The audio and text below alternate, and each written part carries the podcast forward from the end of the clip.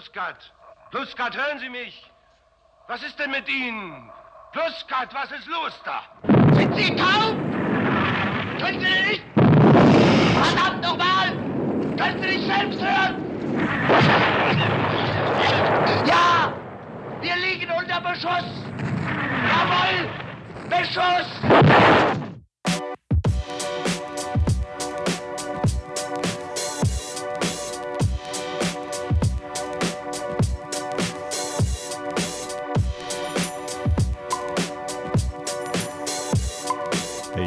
Vincent. Hey Jens. Zo, daar zijn we weer. Ja. Toch weer eh, aan de keukentafel bij mij. Back on track. Ja. Inmiddels eh, heb je een, een, een badkamer, dus je hoeft niet meer te douchen bij mij. Klopt, echt. Was- Ik, ik ben eh, elke dag aan het douchen als god in Frankrijk. Was het de vorige? volgens mij hebben we het de vorige aflevering ook al gezegd, of niet? Was, ja, Ik weet het nou niet meer. het niet. Wij luisteren nooit, nooit terug, hè? Onszelf. Af en toe. Om, te, om jezelf te verbeteren. Ja. Heel kritisch zijn. Nee, we gaan het vandaag hebben over, eh, over, de, over de invasie eh Normandië, D-Day, Operation eh, Overlord. Ja. Dat eh, afgelopen eh, 6 juni, 76 jaar geleden. Toch wel denk ik een belangrijke gebeurtenis in de, het begin misschien wel van de bevrijding van West-Europa. Wordt het vaak wel genoemd. Mhm. Ook wel een heel bekend onderwerp, denk ik, bij velen, maar vooral bij ons. Veel over gelezen, over geleerd, series gezien, games gespeeld, films gekeken, Save Private Ryan, serie Ja. Band of Brothers. ja. Die gaan natuurlijk allemaal hier, eh, hierover. Maar we dachten, misschien moeten we juist een keer eh, naar een andere kant gaan kijken van die idee. Ja. Want als je die series kijkt en je speelt die games, dan ben je toch vaak de, De goede Rick, hè? ja, de ge- geallieerden, de Engelsen, Ja. de Amerikanen of de Canadezen. We dachten, misschien moeten we juist op zoek gaan om het Duitse perspectief op eh, die day een keer eh, eh, samen te vatten. Eigenlijk letterlijk van de andere kant eh, bekijken in dit Ja. geval. Ja, vanuit het schutsputje, Ja. Wat dat betreft. Dus dat gaan we vandaag doen. Eh, en eigenlijk slaan we, eh, eh, sluiten we altijd zoveel mogelijk aan bij de, bij de actualiteiten. Ja. En eigenlijk hadden we misschien wel een ander onderwerp moeten kiezen voor vandaag, denk ik. Dat is namelijk wat er nu allemaal gebeurt in de wereld met Black Lives Matter en alle racisme-protesten. Eh, volgens mij, ja, het gaat ook bijna nergens anders over op dit moment. Ik vind het ook heel goed. Het laat ook wel zien dat er Mhm. een soort van eh, groep van verstandige, tussen haakjes, verstandige mensen is die, eh, die eindelijk een keer eh, optreedt of zich van zich laat horen. Laten we zeggen het eh, midden. Mhm. Je, hebt altijd, je hoort altijd Ja. extreem links of Ja. extreem rechts. Het gaat altijd over Forum of over Antifa of weet ik veel wat. Maar het is Ja. goed dat nu het midden ook een keer opstaat. En het, is ook wel, het is ook lastig, denk ik, om te zeggen van in hoeverre ehm, het nou goed was om te protesteren met, de, met al die coronamaatregelen. Maar dat laat wel zien hoe belangrijk het voor velen is. En wat voor impact het heeft op de, op de wereld. Maar ik vond het nog wel een beetje te vroeg om dit te gaan bespreken in de, in de podcast. Hè. We, gaan, we, we proberen het altijd een beetje te koppelen aan historische gebeurtenissen. Dan zouden we het wel kunnen gaan hebben over of we vergelijking kunnen maken met eerdere rellen eh, in 1968 bijvoorbeeld. Eh, maar dat, volgens mij, ik vind het gewoon nog te, te vroeg hiervoor.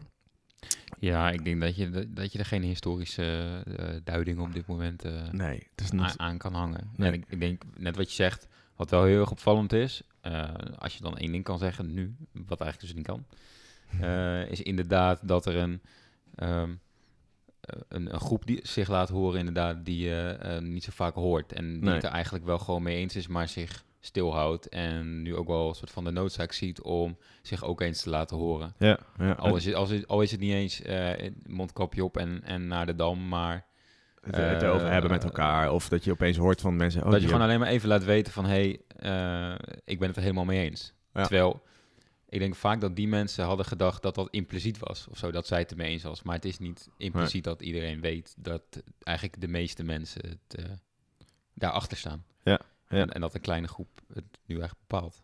Zo, Ja. Wat je zegt, zowel links als rechts. Ja, daarom is dat er gewoon een heel groot midden is die, eh, Ja, die opeens gemobiliseerd wordt en zich ook echt uitspreekt. En daar hoorden wij denk ik ook wel bij. In hoeverre, maar goed, wij spreken misschien onszelf minder uit eh, op dit moment. Maar ik dacht, ik wil toch nog wel, zo, dacht, we moeten, wel, we moeten toch wel een beetje een boodschap Ja. meegeven. Dat, ik denk dat het goed is. En wij als historicus, eh, historici eh, kunnen wel een soort van, misschien een soort bewustwording creëren of, een, eh, of in ieder geval iets meegeven. En ik, daar kom ik dan misschien wel weer met mijn st- stokpaardje aan. Ik dacht, het is, het is wel goed om, om, ja, om als, als advies aan jullie duik eens een keer in de geschiedenis. En dan weet je, snap je beter of begrijp je beter waar dit hele debat vandaan komt. En waar die eh, verhoudingen eigenlijk nog steeds, eh, ja, waar die verhoudingen in Nederland nog steeds vandaan komen. Er zijn gewoon verschillen in Nederland.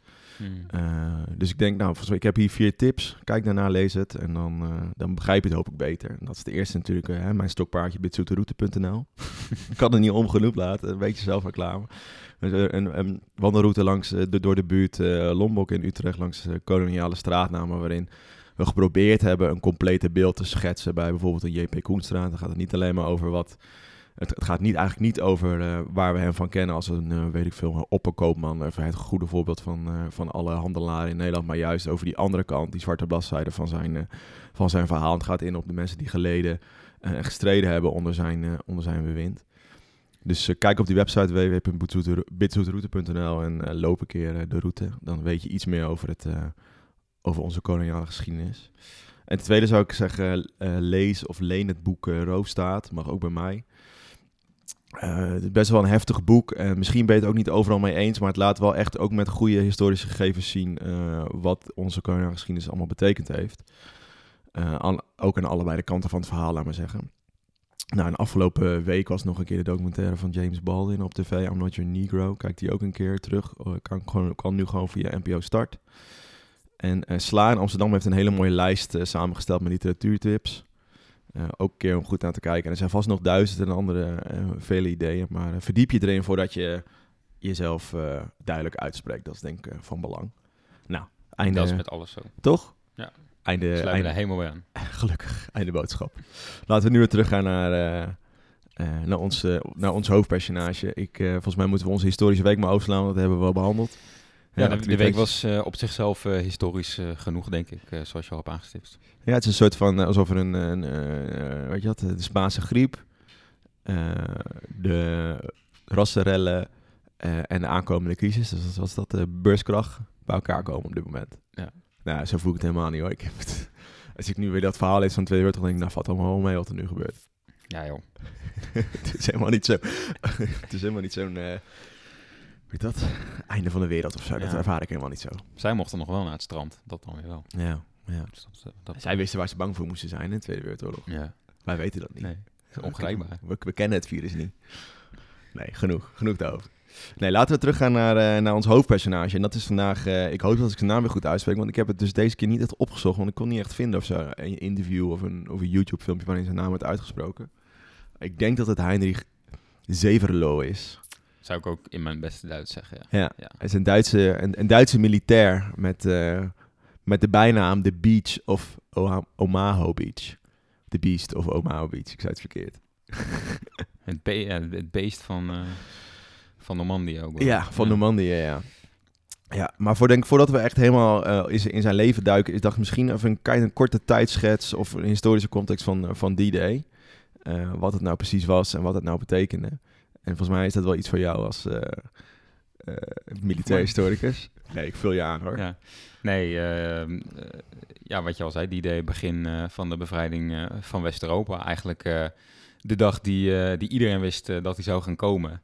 Eh, eh, alleen nog niet waar, Nee. voornamelijk. De Duitsers hadden het al in, in de lente van, van 44 verwacht. En, en toen dat moment eigenlijk steeds meer uitgesteld werd, ja, de Duitsers waren ook gewoon heel zenuwachtig over die hele invasie. Want ze wisten Ja. gewoon dat het ging komen. Ik bedoel, Mhm. Eh, miljoenen soldaten zijn, miljoenen materieel soldaten zijn getransporteerd van Amerika naar Engeland. Eh, daar werd van alles voorbereid, dus iedereen wist wat gaande was natuurlijk. Ja. Ehm, en het is, eh, het is echt wel een aantal keer uitgesteld, met name door het weer. Mhm. Ehm, en op een gegeven moment ja, was het dan toch die day, de Day of Days, zoals generaal Eisenhower het, het ook noemde. Ja. Maar eigenlijk heet het, eh, intern noemden ze het eh, Operation Overlord. Ja, D-Day is in principe de dag, maar de, de, de operatie is, eh, Oh ja, zo, ja. is, is Overlord, inderdaad. Ehm, en, en, en dat is wel, ehm, ja, misschien grappig om heel even aan te duiden voor mensen die dat misschien niet weten. Er is, vaak wordt er wel een soort verwarring gemaakt tussen de termen operatie, tactiek en strategie. Ehm, het, eigenlijk het, het enige idee van operatie Overlord is niet het, be- de, be- het bevrijden van Europa. Nee. Dat is, dat is daar totaal nog niet gaande. Het, is, eh, het doel van die operatie was om alleen maar voet aan wal te krijgen in Europa en een soort bruggenhoofd te slaan om juist eh, Ja. een haven te maken en dan allemaal dingen te transporteren en mannen en om vandaar eh, die bevrijding in te zetten. En de, de strategie was eigenlijk inderdaad dan, de strategie was dus het, het maken van zo'n bruggenhoofd. Mhm. De operatie om dat te bewerkstelligen was Overlord.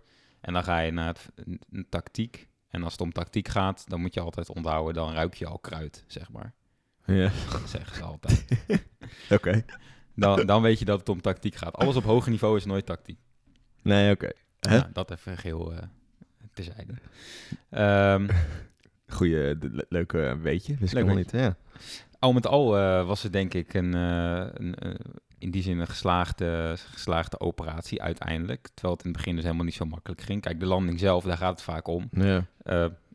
Hadden ze binnen een dag, waren ze aan wal en hadden ze de, in ieder geval de eerste linie verslagen. ja, want ze gingen via Engeland met allerlei voertuigen richting Normandië, de kust van, van Frankrijk. Ja. Ehm, maar de, maar de, de, de Duitsers dachten vooral dat ze toch bij Calais aan, aan land gingen, of daar ergens bij de Schelde daar, want dat was het kortste Het kortste stukje stuk.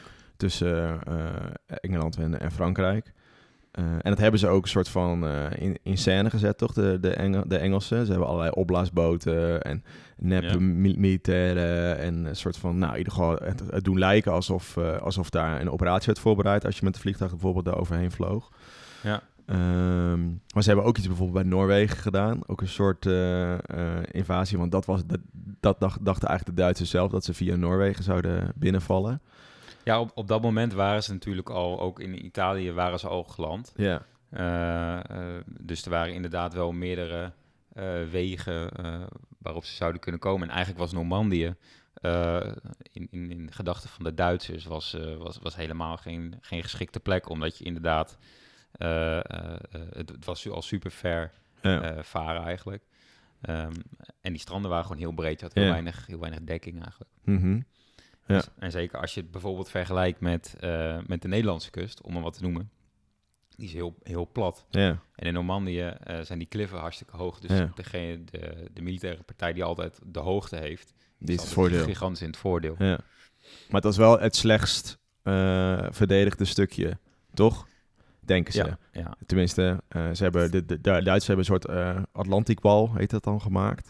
Van Noorwegen tot helemaal tot aan Spanje. Allerlei eh, eh, bolwerken, laten we zeggen. Het was niet echt een muur, want er zaten gewoon gaten tussen. Je kon er gewoon Ja. tussendoor lopen, maar Het is echt een soort grootheidswaanzin van, van Hitler was het om... om even rommel later. ja, eigenlijk Rommel die, die eh, als, als grootste veldheer van, eh, eh, van, Van Noord-Afrika. van Noord-Afrika Ja. met zijn tankkorps. Eh, eh, kwam daar en die, die keek naar die, naar die Atlantikwal. En Ja. het was inderdaad veel meer prestige dan dat het daadwerkelijk functioneel was als verdedigingslinie. Want er zaten allemaal inderdaad gaten in. Dus Ja.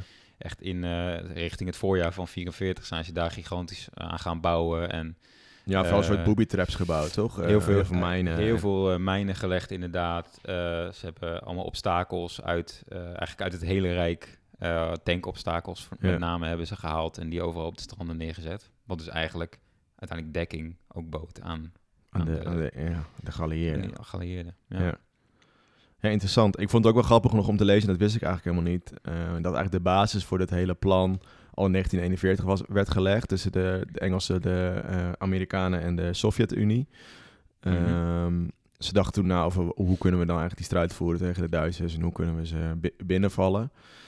Eh, en toen hebben ze eigenlijk de, de Canadezen en de Engelsen hebben al in 19, moet ik het goed zeggen, 1942 of 1943 al een soort poging gedaan bij, eh ehm, spreek ik dat goed uit? Diepe? Dieppe? Yep. Ja. Ja. Eh, dat is er toen helemaal toen mis. Mhm. Werden er niet zo, gingen niet, niet met heel veel eh, soldaten naartoe, maar toen hebben ze wel gekeken van hoe gaat dat als je dan met z'n allen over het water gaat, et cetera, et cetera. Ja. Er was ook nog wel een soort strijd tussen de geallieerden. Van, want de Amerikanen wilden heel graag via, via laten we zeggen, Normandië, via de Franse kust. Eh, terwijl eh, de Russen dachten van ja, ze stellen het maar uit, stellen het maar uit. Dat doen ze alleen maar om ons nog te verzwakken, laten we zeggen. Want wij vechten natuurlijk aan de oostkust tegen de Duitsers. En als wij straks minder eh, soldaten hebben omdat we de Duitsers hebben verslagen, dan kunnen de, de Amerikanen en de Engelsen ons mooi verslaan. En de Engelsen die, die zagen gewoon niet zoveel hel in dit plan. Die dachten we moeten juist via Noorwegen en misschien wel via Italië en vooral via de zuidelijke landen. Want daar wordt, het slechtst, daar, daar wordt het gewoon het slechtst verdedigd. Ze dachten zelfs aan nog via Noord, Noord-Afrika binnen te vallen. En dan zo bij Fiji, Frankrijk een beetje hè, Ja, de- de- de- in, in te roeren. Ja, de Engelsen die wilden het eh, veel, eh, veel, veel rustiger aanpakken. En eigenlijk inderdaad vanuit Italië, waar ze dus al waren, Ja, om daar een beetje vanuit eh, verder te bouwen. En het, waren in, het was inderdaad met name eh, Stalin die erop aandrong van... eh, jullie gaan als de Sodomieten met een heel groot westfront komen. ja, Eh, anders kapt het er ook mee. ja. Eh, ja, Ja. twee frontenoorlog. nou ja, iedereen weet hoe dat gaat. Mhm. Dat is... Ik ben ook wel benieuwd als het even was, via Italië gaan, dan moesten ze die Alpen over op een gegeven moment. Of eromheen. Maar ja, nou ja, Hannibal kon er ook overheen met, met olifanten. Ja, dus dat is ja, waar. Maar goed, uiteindelijk nou, werden er ongeveer 150.000 eh, troepen zaten er op schepen. En er werden nog eh, meer dan 150.000 troepen gedropt, op de, tenminste als land, eh, landmacht. En eh 150.000 troepen echt op, wat moet ik zeggen, op, de, hoe zeg je dat, op de schepen, de marine. Ik wist het goede woord niet meer. 21.000 piloten waren erbij betrokken. Dus echt een enorme hoeveelheid Ja. werd gedropt. Er was ook nog een heel klein Nederlands tintje. De Prinses Irene Brigade en sommige schepen. Er waren Ja. twee of drie schepen die meehielpen met die overtocht.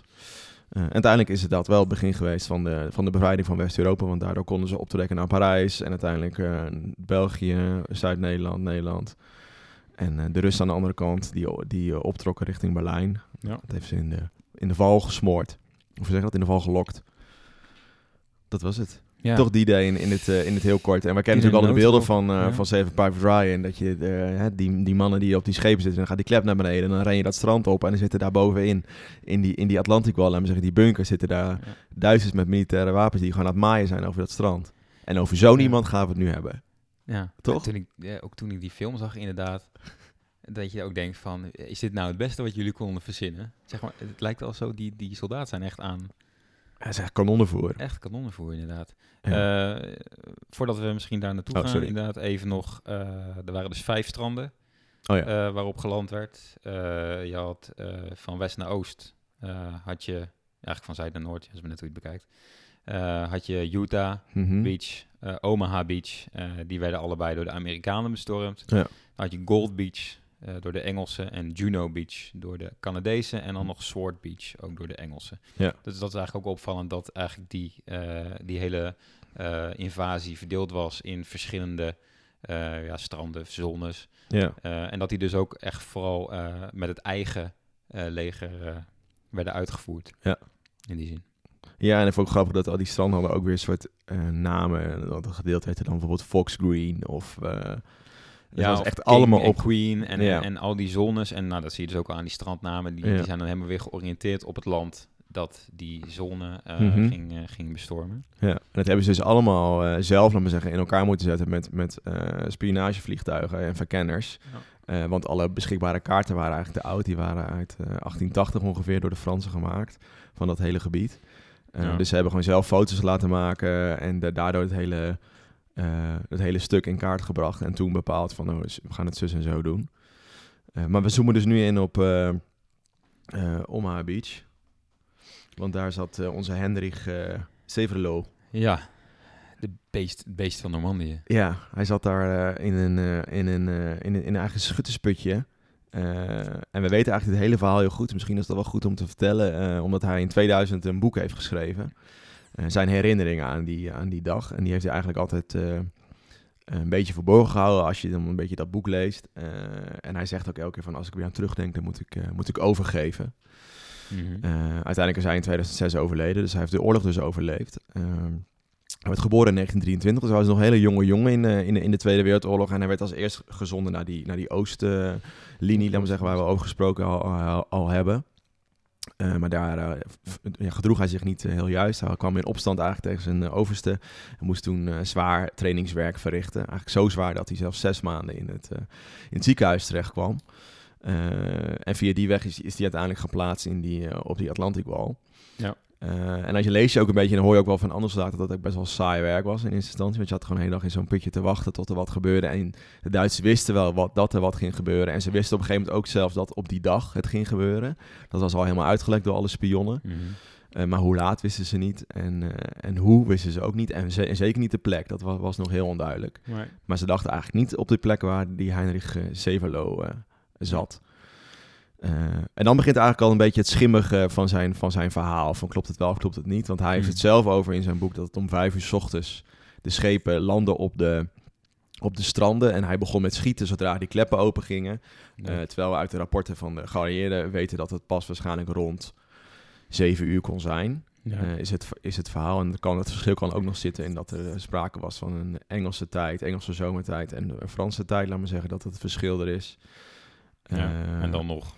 Dan nog, Ja. dan nog zit er, laten we zeggen, nog drie kwartier verschil tussen die, eh, tussen die twee tijdstippen. Nou, die is niet heel belangrijk, maar dat laat wel zien. Nee. eh, of tenminste, dat vertelt wel iets over zijn, over zijn verhaal, denk ik. Mhm. Eh, en uiteindelijk zit hij daar met, met, met een beetje wat verschillende aantal mensen elke keer. Je leest af en toe dat ze met z'n drieën daar zitten, dan weer met z'n vieren in, in dat putje, in die bunker. En we zitten er sowieso tot ongeveer drie uur 's middags. En in die periode dat hij er zit, heeft hij alleen maar geschoten. Dat is het verhaal. Hij had een, eh, een, eh, een wapen, een automatisch wapen, een eh, MG42, MG42. Ja, jij noemde dat net, dat had een hele mooie bijnaam. Je weet het nog? Ja, dat had de bijnaam eh, Hitlers cirkelzaag. Dat was de bijnaam die de geallieerden eraan eh, hadden gegeven. Ja, het was eigenlijk een heel goed functionerend eh, ma- machinewapen wat heel makkelijk geproduceerd kon worden zonder te veel eh poespas, heel snel gemaakt kan worden en als je het goed onder controle had, snel kon herladen en snel, laat me zeggen, dat, gebruiksgereed kon maken. Mhm. Ehm, en dan gaat eigenlijk het verhaal dat hij in die periode van, nou laten we dan nu zeggen, 7 uur s ochtends en eh 3, 4 uur s middags, ehm, ongeveer, het verhaal gaat, om ongeveer 15.000 kogels heeft, eh, heeft afgevoerd, afgeschoten eh, met, dat, met dat wapen. Eh, en dan zegt hij zelf eh, dat hij met die kogels ongeveer tussen de 1000 en 2000 Amerikanen heeft vermoord. Nou, ter illustratie, er zijn ongeveer 3500 om en nabij Ja, eh, Amerikanen vermoord op Omaha Beach. ja. Wat zou betekenen dat hij dus zo een derde... Twee derde Twee bijna derde. Van, van alle Amerikanen heeft doodgeschoten Ja, met zijn wapen. Hij heeft ja. gewoon lopen maaien. dan snap ik wel dat hij de titel heeft Beest van Normandië. Ja. En het is ook helemaal niet gek, hè? want jij zei net al over, nou, die, die geallieerden, die Amerikanen kwamen op het strand aan. Hij zat op een hele goede positie, iets boven, eh, boven het strand, laat maar zeggen. Mooi tussen een dal. En hij had best wel ver, eh, ver zicht. Mhm. Eh, dus hij kon echt wel, echt wel, echt wel schieten. Alleen de afstand is best wel groot, eh, denk ik. Hè? Ik weet niet of jij een beetje... Jij hebt waarsch- waarschijnlijk geen ervaring met zo'n eh, met zo'n wapen, maar zo'n machinegeweer is niet Nee. heel eh, eh, nauwkeurig op de, op de afstand. Gaat echt alle kanten op.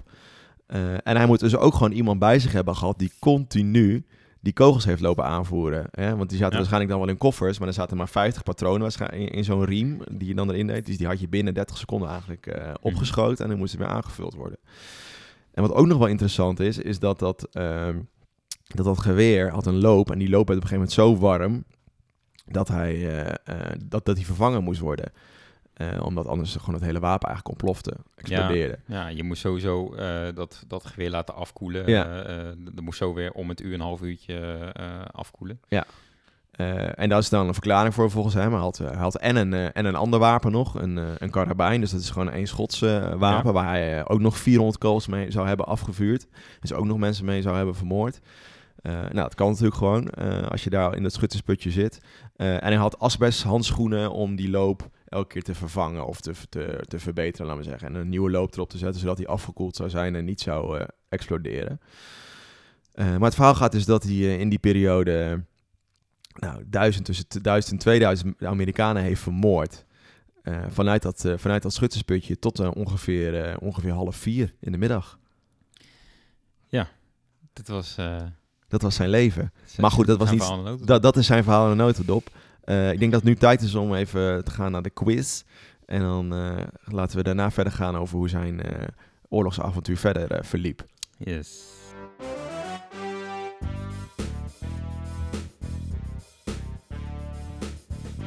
Ja, weer tijd voor het leukste onderdeel van deze hele podcast. Eigenlijk waar menigeen op afstemt en eigenlijk gelijk naar doorspoelt. Ja. De quiz. Ik heb, Jij, nu- eh, ik heb eindelijk uitgezocht hoeveel het staat. bent eh, de hele week eh Terug gaat luisteren. terug geweest. aan het luisteren geweest. Er staat namelijk 5-4 voor mij. Ja, Dat is echt toch wel een stuk spannender dan ik eigenlijk had verwacht en gehoopt. ja? Nee, ja, voor mijn gevoel stond het echt 6-1 voor mij of zo. Maar jij de laatste twee afleveringen mee redelijk teruggekomen. Ja, op een gegeven moment heb ik gewoon gekozen voor een gestaagde opmars. Ja, Eigenlijk net zoals Operation eh, Overlord. daar identificeer jij je heel erg mee tijdens je quiz eh bestaan. Nou, dan, eh, als jij nu toch zo bezig bent met, eh, met je inhaalslag, mag je van mij ook bepalen of je wil beginnen. Of eh, met de vraag beantwoorden of met de vraag wil stellen. Of liever de vraag wil stellen als eerste. Ehm, ik wil wel beginnen gewoon. Ja? Ja. Zal ik dan weer bladeren of eh, wil je ook een periode kiezen? Mag voor mij ook wel een keertje, joh. Eh, nee, bladen maar gewoon. Dat vind ik wel leuk. Hoe moeten we We eigenlijk leren ook wel nog vertellen over het vorige antwoord? Die, die ik niet wist. Die, eh, ja, echt iedereen wist dat. Ja. Eh, tenminste, in, in, in, toen ik het vroeg op Instagram dacht ik wel hoeveel mensen weten dit. Ik weet het helemaal niet. Maar het was inderdaad Allerking. Lekker, ja. Ja, Clovis was eh, de eerste koning van de... nou, ook niet echt. De eerste christelijke Frankische koning. Eigenlijk hetgeen die het christendom naar West-Europa Ja. heeft gebracht. Ja.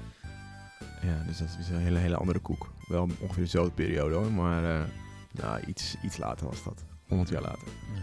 Ja. maar dat was inderdaad de Gemaanse, de Gemaanse koning die eh, eh, Rome plunderde voor het eerst, versloeg. Ja. Nou, ga, ga ik bladeren, ja? Ja. Zal ik een keer, eh, ik een keer andersom bladeren? Leuk. Zeg maar stop dan, hè? Stop. Ik zit een beetje in het midden, zie ik. 1000 tot eh, 1399. Ach, dat is mijn specialiteit. Ehm, doe maar een getal tussen de 35 en eh, 40. Eh 36. Oké, is goed. In 1174 werd de klokkentoren van een kathedraal in Noord-Italië gebouwd. Hoe staat dat gebouw tegenwoordig bekend? Oh. Dat klinkt alsof ik... alsof ik het weet. Echt? Eh, ja, dan zou ik gaan voor de scheve toren van Pisa. Eh, ja. ja. Het- Dat is helemaal goed. Het, het staat zelfs in als de scheve toren van Pisa. Nou, Dat scheven zou je toch nooit zeggen? Ja, dat, ja, dat, heet hij. Nee, het is gewoon de toren van Pisa, toch? Nee, dit is de scheve toren van Pisa. Echt? Ja. Nou, 5-5. Nu moet ik... eh, of ja, nu moet ik gewoon een punt gaan maken. Anders ben ik mijn eh, dingen kwijt. Ben ik mijn eh, voorsprong kwijt. Ja, lukt Even het? kijken. Ja, ik zit even te kijken. Zeg stop. Ja, ik zeg stop. Oeh. Jij bent iets eh, dichter bij eh, de onze tijd. Eh, geef me maar eh, iets van eh 1 tot en met eh 8. Doe maar 7. 7. 7. Aan het begin van de 17e eeuw vochten de Ottomanen, of Osmanen, hebben we het al eens over gehad, Ja. op drie verschillende fronten tegen twee imperiums. Wie waren die vijanden? Dus wie waren die twee imperiums? Ik geef je één hint, het was niet het Derde Rijk. Even kijken. Ja, het is een lastige. Dat, dat schrijf ik eerder. toe. Ja. Twee ook. En het is ook geen meer keuze. Nee. Nee, Eh zo, dan vraag je me wat, hè? Ja. 17e eeuw. ik zou het niet weten. Eentje in ieder geval niet. Ehm.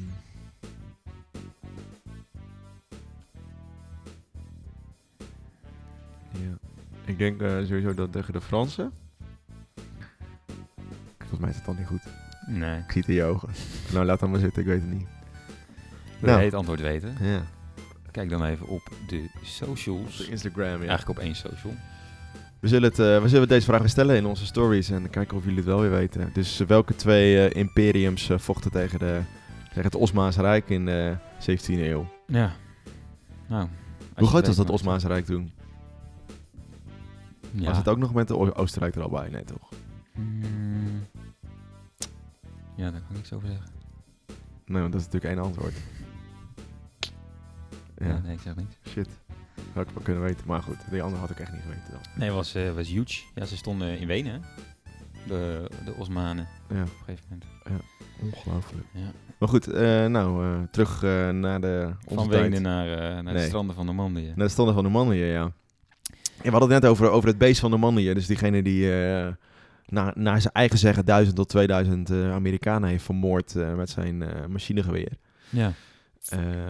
Later zou hij zeggen, want er kwam best wel veel kritiek op het boek in, uit 2000. Dan zou hij zeggen van ja, dat is in de mond gelegd door, door journalisten of die hebben het zo achter, achterhaald. Ehm, maar er zijn dus ook zelfs Duitse militaire historici, historici die, die, die wel zeggen dat het klopt, dat het kan kloppen. Eh, maar goed, we zullen er nooit achter komen. Het blijft een beetje in het midden of het nou waar is of, eh, of niet waar. Eh, het is wel leuk, ik zag die naam te, te googlen van hem. Ik weet niet of je die... er zijn op, je hebt voor voetbal, laat maar zeggen, heb je wel eens wel vaak van... stel nu je favoriete 4 tegen 4 team samen. Ja. Je Vier, vier, vier favoriete voetballers. Heel hè? benieuwd waar dit naartoe gaat. Ja. Toen kwam ik ook allemaal stukjes tegen waarin stel je favoriete eh 4-4 squad samen voor, voor de, in de oorlog. En dan kwam hij natuurlijk, zat hij natuurlijk in. En die, eh, die Finse sniper, ja, daar moeten we ook nog een keer een, een aflevering Sowieso. over maken. Ja. En we ook eh, bijvoorbeeld eh, Leo Major, wou een keer eerder een, als, Ah. als, ja, als, als een soort van verkenner. Die moet je er ook bij hebben. Ja, ook Miep Oranje. Nee, die niet. dus mocht je nog ooit een keer een, hè, een, keer een squad willen maken, dan noem hem zeker. Maar goed, Ik zou mij daar echt niet in zetten. Jezelf? Ja. nee, ik ook niet. Nee, ik durf gewoon eens op de dam te staan. Maar eh, nee, even terugkomend op, het, op, het, eh, op eh, de corporaal Sevelo. Ja. Ehm, ik vond, of het nou waar is of niet, zijn verhaal, vond ik het wel ehm, apart om te lezen of zo.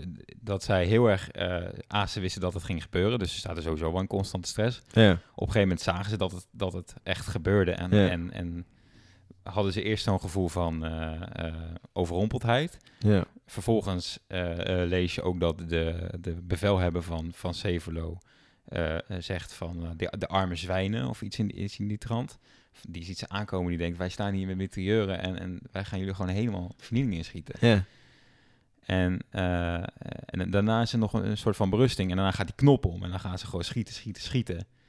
En op een gegeven moment geven ze zich over. Is, gewoon- maar is ook wel een hoop misgegaan, lees je. Ja. Zeg van de Duitse kant. Ehm, Rommel, dus die zo'n op, opperbevel hebben was van, de, van die Atlantic Wall. Ja, Die wij best wel laat pas inge, dat is natuurlijk het hele klassieke eh, ingesigned. hele- pas om eh, kwart over tien. Ja. Tijdens de 50ste verjaardag van zijn vrouw.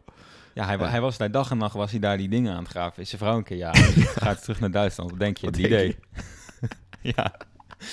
Dat zie je niet aankomen. Ja, nee, nee. Eh, nou, ze hadden zich dus helemaal niet gerekend dat het hier zou zijn. Hitler lag nog te slapen. Hitler lag nog te slapen. En er Hitler- waren dus allemaal tanks, hè? Die stonden gewoon ergens. Ja, ja. Die En- stonden helemaal klaar om zeggen, standen op te rijden en gewoon die gasten allemaal Ja. eh, eh, kapot te schieten. ze moesten de, de, eh, het bevel van Hitler moesten daarvoor hebben. Maar die, eh, ja, die was een beetje zwaar getafeld. Die avond ervoor had slaappilletje genomen. En die was niet wakker te krijgen. Is dat En- echt waar?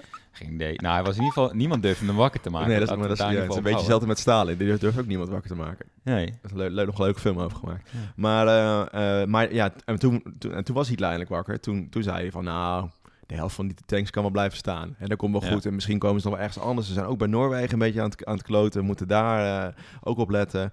En nou, natuurlijk in Italië, waar ze, Zuid-Italië, waren ze ook op de stranden al bezig. Ja, uiteindelijk kwam het er vooral ook gewoon op neer dat ze die oorlog eigenlijk al lang hadden verloren. Want ze hadden Ja. gewoon niet meer de hoeveelheid, vooral materiaal, om, eh, om die invasie te kunnen stoppen. Op een gegeven moment was er ook aan die Atlantikwal eh, een soort, eh, ja, hoe noem je het, een, een, een grapje onder de, eh, onder de soldaten van eh, als je in de lucht kijkt en je ziet een, eh, een groen vliegtuig dan, of een zwart vliegtuig, dan is het een Engelse. Als je een wit vliegtuig ziet, is het een, is het een Amerikaanse. En als je geen vliegtuig ziet, dan is het de Luftwaffe. zeg maar, ze hadden gewoon totaal ge- ook geen vertrouwen meer in hun eigen, eigen krijgsmacht. nee. En eigenlijk de, de, de, de grootte van hun krijgsmacht op dat moment kwam vooral voort uit de retoriek van, van Goebbels. Die zei dat alles fantastisch en goed was. En daar geloofde Hitler dus ook in. Ja. Eh, ja, en vandaar dat hij ook niet ernst in zag om, eh, om snel daarop eh, te acteren. Ja, maar zaten dus ook wel, op die Atlantic Wall werd ook wel veel bemand door voormalig Hitlerjugend jongens.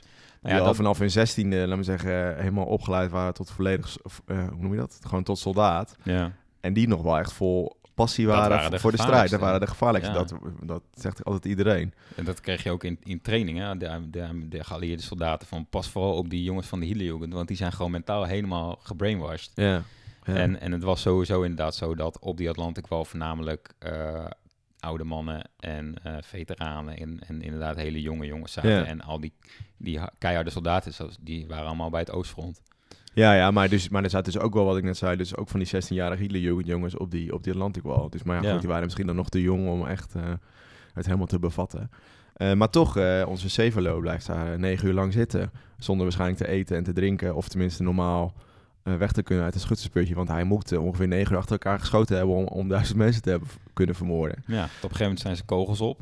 En dan gaat hij Ja. schieten met... eh, Met die karabijn. Ja. Met, eh, hoe heet dat? Ja, en ook nog eh, met van die licht, lichtkogels. En op dat moment wordt hij dus ook echt gespot door de, door de marineschepen. Ja. Die gewoon met hun kanonnen op een zijn bunker onder vuur nemen. En dan is het snel einde verhaal ook voor hem. Ja, en dan, want hij vlucht dan via bomkraters. En dan neemt hij nog dat hele zware automatische wapen mee. Met, met 50 met een doosje met patronen erin.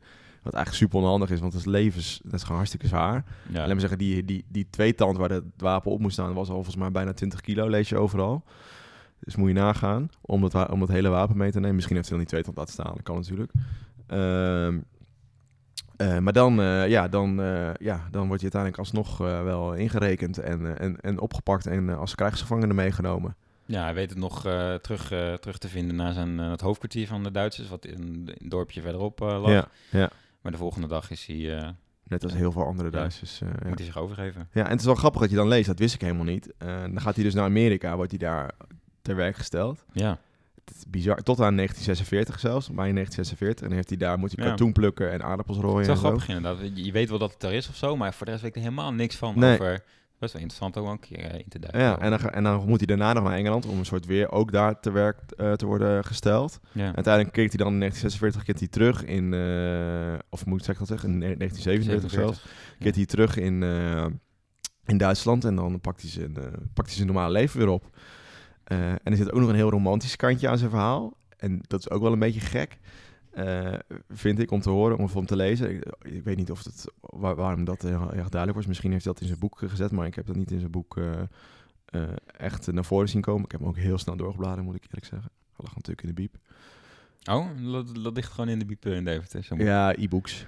Oké. zit er weer alles, eh, alles terugvinden. heet het boek ook alweer? W, WN? Ja, WN n- 62? Ja, de herinneringen aan eh, WN. Dus zo heet die dan, die, die bunker, die put waar je in zat, die heette dan zo. Ja. Ehm, Widerstandsnest. ja. Eh, ja, zo wordt hij in 1946, ik ben even mijn verhaal kwijt hoor, maar hij zei, ik word in 1946 wordt hij dan overgebracht naar Engeland en uiteindelijk keert hij terug naar, in Duitsland en dan eh, komt hij, eh, zou hij bevriend raken met de, met de Amerikaanse veteraan David Silva, Oh, die ja. tijdens, die, die, die ook gevochten heeft tijdens Normandië en twee keer geraakt is in zijn rug. En het verhaal gaat dat hij beschoten is door, Ja, ja, ja. door deze Sevelo, maar nu waren ze vrienden voor het leven. Nou, is toch geen- mooi? Als dat geen mooi einde is aan dit Ja. verhaal, dan... eh Echt zo benieuwd of dat, eh, of dat echt zo... dat is eh, ook zo'n foto met, met hun twee. Ja, eh, dat ze dan terugkeren naar, eh, naar, de, naar de beach, laat maar zeggen. En Ja. dan eh, daar zijn, ja. Ja, het is, het, is, het is een heel gek verhaal. En ik ben heel benieuwd, eh, eh, ten eerste van... waarom zou je dat in 2000 nog op gaan schrijven? Ja, dat vond ik ook opvallend inderdaad. Dat is dat- redelijk laat. Ja. Op zijn 74 of zo, 76 Ja, zoiets. zoiets, ja. Misschien, ja, het was wel een paar jaar of twee jaar na de, eh, hoe heet dat, eh, de verfilming, première van Saving Private Ryan. Dus misschien dat het toen weer hip... Nou ja, dat, was. dat heeft wel voor het eerst echt eh, in, in het collectief geheugen en vooral op, een- op een visuele manier eh, die idee aan, de- aan het grote publiek getoond. Ook omdat Ja. het in, nou ja, in, in zover als het kan, redelijk Ja. reëel was. Ja. Zoals het daar werd afgebeeld. Zijn er niet echt meer recente films over die idee, of wel? Nee, volgens mij, ja, Band of Brothers, wat je dan al zei. Ja, maar dat, Maar gaat niet echt over de, dat gaat natuurlijk over de paratroopers. Dus die zijn achter de, de linie Ja, geland. Uh-huh. Eh, ja, je had dan, ja, nee, Ja, je hebt natuurlijk, eh weet je ook weer, die, eh, maar dat gaat over... die- Dunkirk. ja, Dunkirk, ja. Dat is Ja, natuurlijk wel een beetje het begin hetzelfde. van de oorlog. Ja, maar dat geeft misschien wel een beetje die, eh, zeg je dat, die sfeer weer. Ja. Van dat met z'n allen op een strand vechten. Nou, dat is meer, gaan naar vluchten, dus dat is anders. En je hebt de, de Longest Day, de Ja. film. Dat was het fragmentje waar we, waar we deze Ja. aflevering mee begonnen. Ja. Daar hoor je Ploeskat, de bekende Ploeskat. Mhm. De, de opperbevel, of de bevelhebber eigenlijk van, ook van Sevelo, van, de, van Omaha Beach. Ja. Dus eh, die moet je ook kijken. is wel een zwart-wit, maar ja, Ja, is wel leuk om te zien. leuk. Ja, het is, eh, het, ja, het is een bijzonder verhaal, vind ik. Eh, en het laat ook wel zien van... eh, ja, het is misschien niet het helemaal het juiste perspectief vanuit een Duitser op de... ehm, op, op de, op de D-Day, maar ja...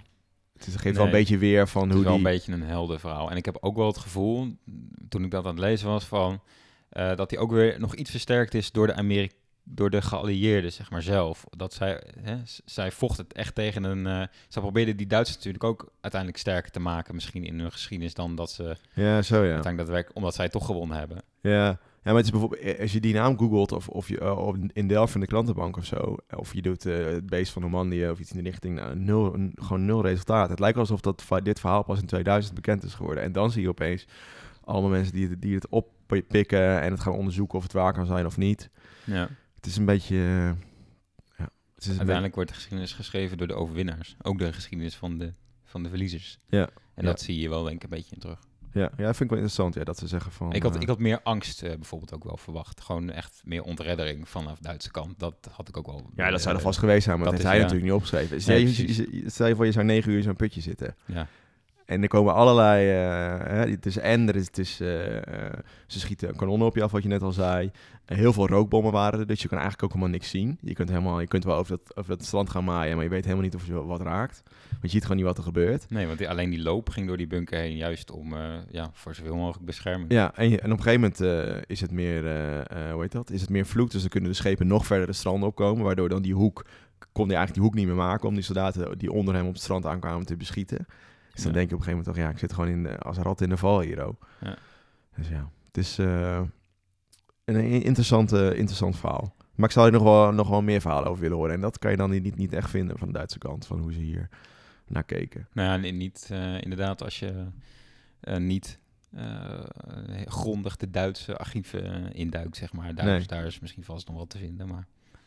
Nee, maar zoals in de populaire cultuur bijvoorbeeld, zoals dit, dan, dan, zie je, dan is niet zo'n verhaal bekend. En we weten heel goed uit de populaire, populaire cultuur hoe, of heel goed, maar we hebben een idee van hoe de geallieerden ermee omgingen, maar dat, daar blijft het bij. Ook als je het in je, in je eh, hoofd visualiseert of zo, heb je dan ook niet altijd een soort kaart voor je met een opmars. zo'n vanuit- pijl. Vanuit ook het geallieerde perspectief. Ja. En terwijl als je het dan probeert te visualiseren vanuit de andere kant, eh, krijg je toch gelijk een heel ander idee bij of zo. Dus, Ja, ja. als, je, als, je, als ik zo denk, als ik aan die day denk, denk ik aan, soldaten die, aan Duitse soldaten die richting Duitsland rennen. Van shit, Ja. ze komen eraan. ja. Ja, en niet van, eh, ze hebben echt nog wel weerstand geboden. Ja. Best wel lang, het was best wel, eh, het ging allemaal minder snel dan ze hadden gehoopt, de, de Engelsen en de Amerikanen. Ja, en uiteindelijk zijn er ook best nog wel wat, eh, wat, wat sleutelmomenten, zover als ik die dat kan Ja. zeggen, eh, z- zijn er geweest, ook na eh, Overlord, dat het best nog een tij gekeerd had kunnen worden vanuit de Duitse kant als ze de andere keuzes hadden gemaakt. Ja, maar goed, uiteindelijk hebben ze wel dus die, die, die, dat bruggenhoofd kunnen maken naar, naar Frankrijk en dus materialen kunnen blijven aanvoeren. Ja. En Wat dus- overigens ook nog eh, best wel lang geduurd heeft voordat ze eh, eigenlijk qua bruggenhoofd eh, bereikten wat ze, wat ze Ja. wilden. Bijvoorbeeld de stad eh, Kaan Mhm. in Normandië. Dat is, heeft heel lang nog geduurd voordat ze die bezet hadden. Ja. Ja. Maar goed, we, kunnen- we kunnen hier uur nog over doorpraten. Ja, laten we stoppen, het is genoeg. het is, we zijn al wel een tijdje onderweg. Ja, nou weer, eh, nou, volgens mij hebben we wel, eh, dat was alles Ja, wat ik kwijt wilde. Bedankt voor het luisteren. ja eh, ga ons weer even liken, recensie. Ja, we hadden een nieuwe recensie hè, in de iTunes app. Oh, wie Ja. was dat? Daar Zippa, ik weet niet wie dat is. Nou. Die zei iets, iets over informatief.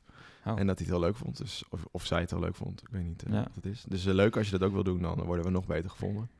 Ja, zeker in deze barre tijden is het fijn om eh, een beetje houvast eh, te hebben. Nou, het was een wel leuk. Ik zei net tegen jou van, eh, je leest nu heel veel over, ik doe het zelf ook, je werkt thuis en dan luister je veel minder podcast. Want ik luister altijd podcast onderweg naar mijn werk Ja, en weer terug. En ik zit nu alleen maar thuis, dus ik kan wel gaan luisteren naar onderweg naar mijn werk. Maar dan ben ik, kan ik iets luisteren van 12 seconden. dan ben ik op kantoor. ja. Dus één kamertje verder. Eh, maar bij ons zien juist dat onze luistercijfers stijgen. Dus of, we, wat je al zei, we hebben veel luisteraars die eh, student zijn en dus niet forensen. ja. Of ze Of we zijn- luisteren voor Rens. Ja, dat is een mooie afsluiting. Jezus. Ja, dat kan ook, ja. Eh, sorry. Eh, nou, genoeg. Hey, bedankt voor het luisteren. En wij zullen de vragen weer stellen, of de quizvragen weer stellen in de socials. En het staat nu 5 tegen 5. Ja. Dus dat is heel spannend. Ik ga eh, trainen, trainen, trainen. Ja, jij hebt natuurlijk een keer eh, met mensen op tafel. Dus je moet eigenlijk beter zijn. Ja, Je weet hoe je, ga- met- vanaf hoe- nu ga ik. Je weet hoe je in zulke situaties moet omgaan. Ja, nou ik weet vooral hoe je met zo'n pennetje moet schrijven. Dat is wat ik er vooral... Toekomst, hè? Oké, bedankt. Hey, dag. Yo.